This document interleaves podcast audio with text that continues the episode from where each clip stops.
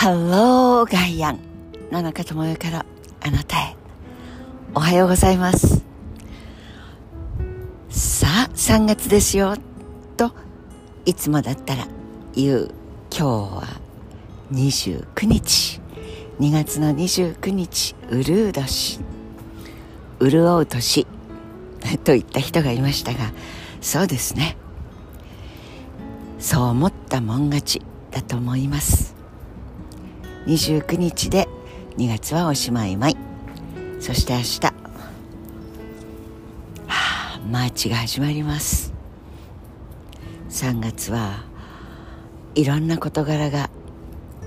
リセットされたり、そう卒業式でさようならだけど、入学式で初めましてこんにちは、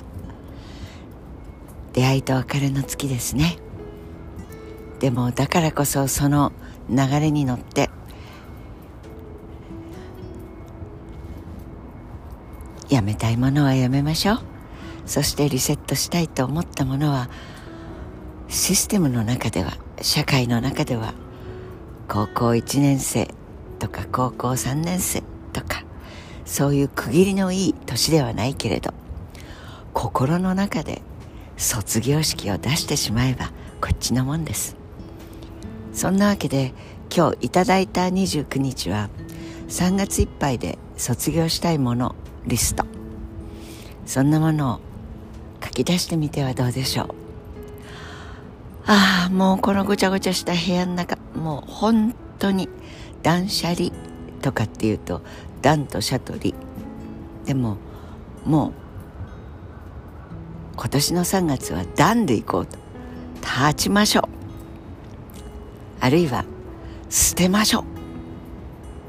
う。もうとにかく目標は捨てる。物でもことでも人でも関係でも何でもかんでも捨てると、いや実は捨てるという単語ってとても何かネガティブな感じがありますよね。捨てられたとか捨てちゃったとか。でも捨てるという自動詞、自分が自分の心と思考と感性と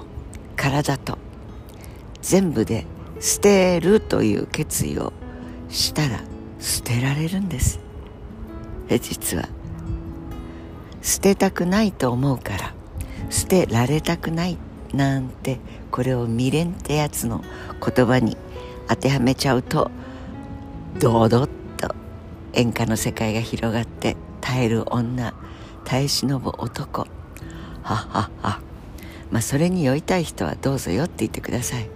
酔っていても時間は流れます。酔うというのはどういうことかというと、例えば車に酔う、車から降りれば酔いは覚める。お酒に酔う、お酒、アルコール濃度が血中から少なくなっていくと酔いは覚めます。酔いたいと思ってる時には自主性放棄なのですね。だから自主性を取り戻したところで、捨てたいものは捨てればいい、ただそれだけの話だから、立つではなくて捨てるという自動詞目標、これもいいと思います。そして理、これはですね、捨てるというところの決断まではいかなくても離れるということです。ちょっと距離を置いてみる、すぐさま人間関係しか思い浮かびませんが、そうでもないですよ。人間関係以外でも、例えば電気というエネルギーが支えてくれている自分の生活から少し離れてみる、自分の実家から離れてみる、自分の借りている借部屋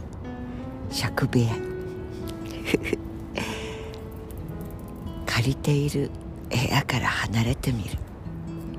職場、これ離れたら離職ということになりますが、離職まで決断がつかなければ、少しどっぷりと使っているその会社、その社会の掟、なり、圧力なり、ぬるま湯なり、いい悪いという話ではなくて、そこからちょいと離れた目線で自分を客観視してみるなどなど、理、断か社か理か、断捨離って言っちゃうとなんとなくポイと捨てればいいっていう感覚、そんな風に捉えてる方も多いようですが、似て非なることでございまする。断を中心に3月を過ごしてみるか、社をちょっとトライしてみるか、理をトライしてみるか断捨離はあんまり得意じゃないけど、結、この結ぶという断捨離結、その断と捨と理を全部合わせたものをここに当てはめたい、庭の大木と言った人もいましたがそして新しい木を植えるとか、いや、木は切らない方がいいですよ。なぜかというと、木こそこの惑星、地球という名の惑星の主人公の大きな一人で、私たち2000万分の1とも言われる種類の命のうちのたった一つの人類という種の応募を刻一刻と見つめ、受け止め、そして死んで伝えてというのは、木々は庭の木だとすれば、お隣の木と地面でつながっています。根っこの先っちょでミネラルといろんな分子構造を持ったものたちを通じて、だくなあ、こいつらしょうもねえなあとか、このうちは安定してるよ、愛があるよなどなど、いろんな情報を交換しているのってご存知でしたか？桜切るバカ、梅切らぬバカという言葉を植木屋さんから習ったことがありますが、いずれの木も命の大元、主人公、地球の命の主人公の一つです。平たく言うと、木は切らない方がいいと思いますよ。植え替えるとか、剪定するとか、木と向き合ってやってあげられることを考えるというのは大事ですけれど、木ってなんぼなんて考えてる人は自分の手足を切るのと同じことです。というわけで、今日2月29日は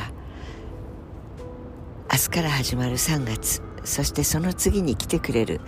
4月の新しいシフトに向けての断か捨か理か、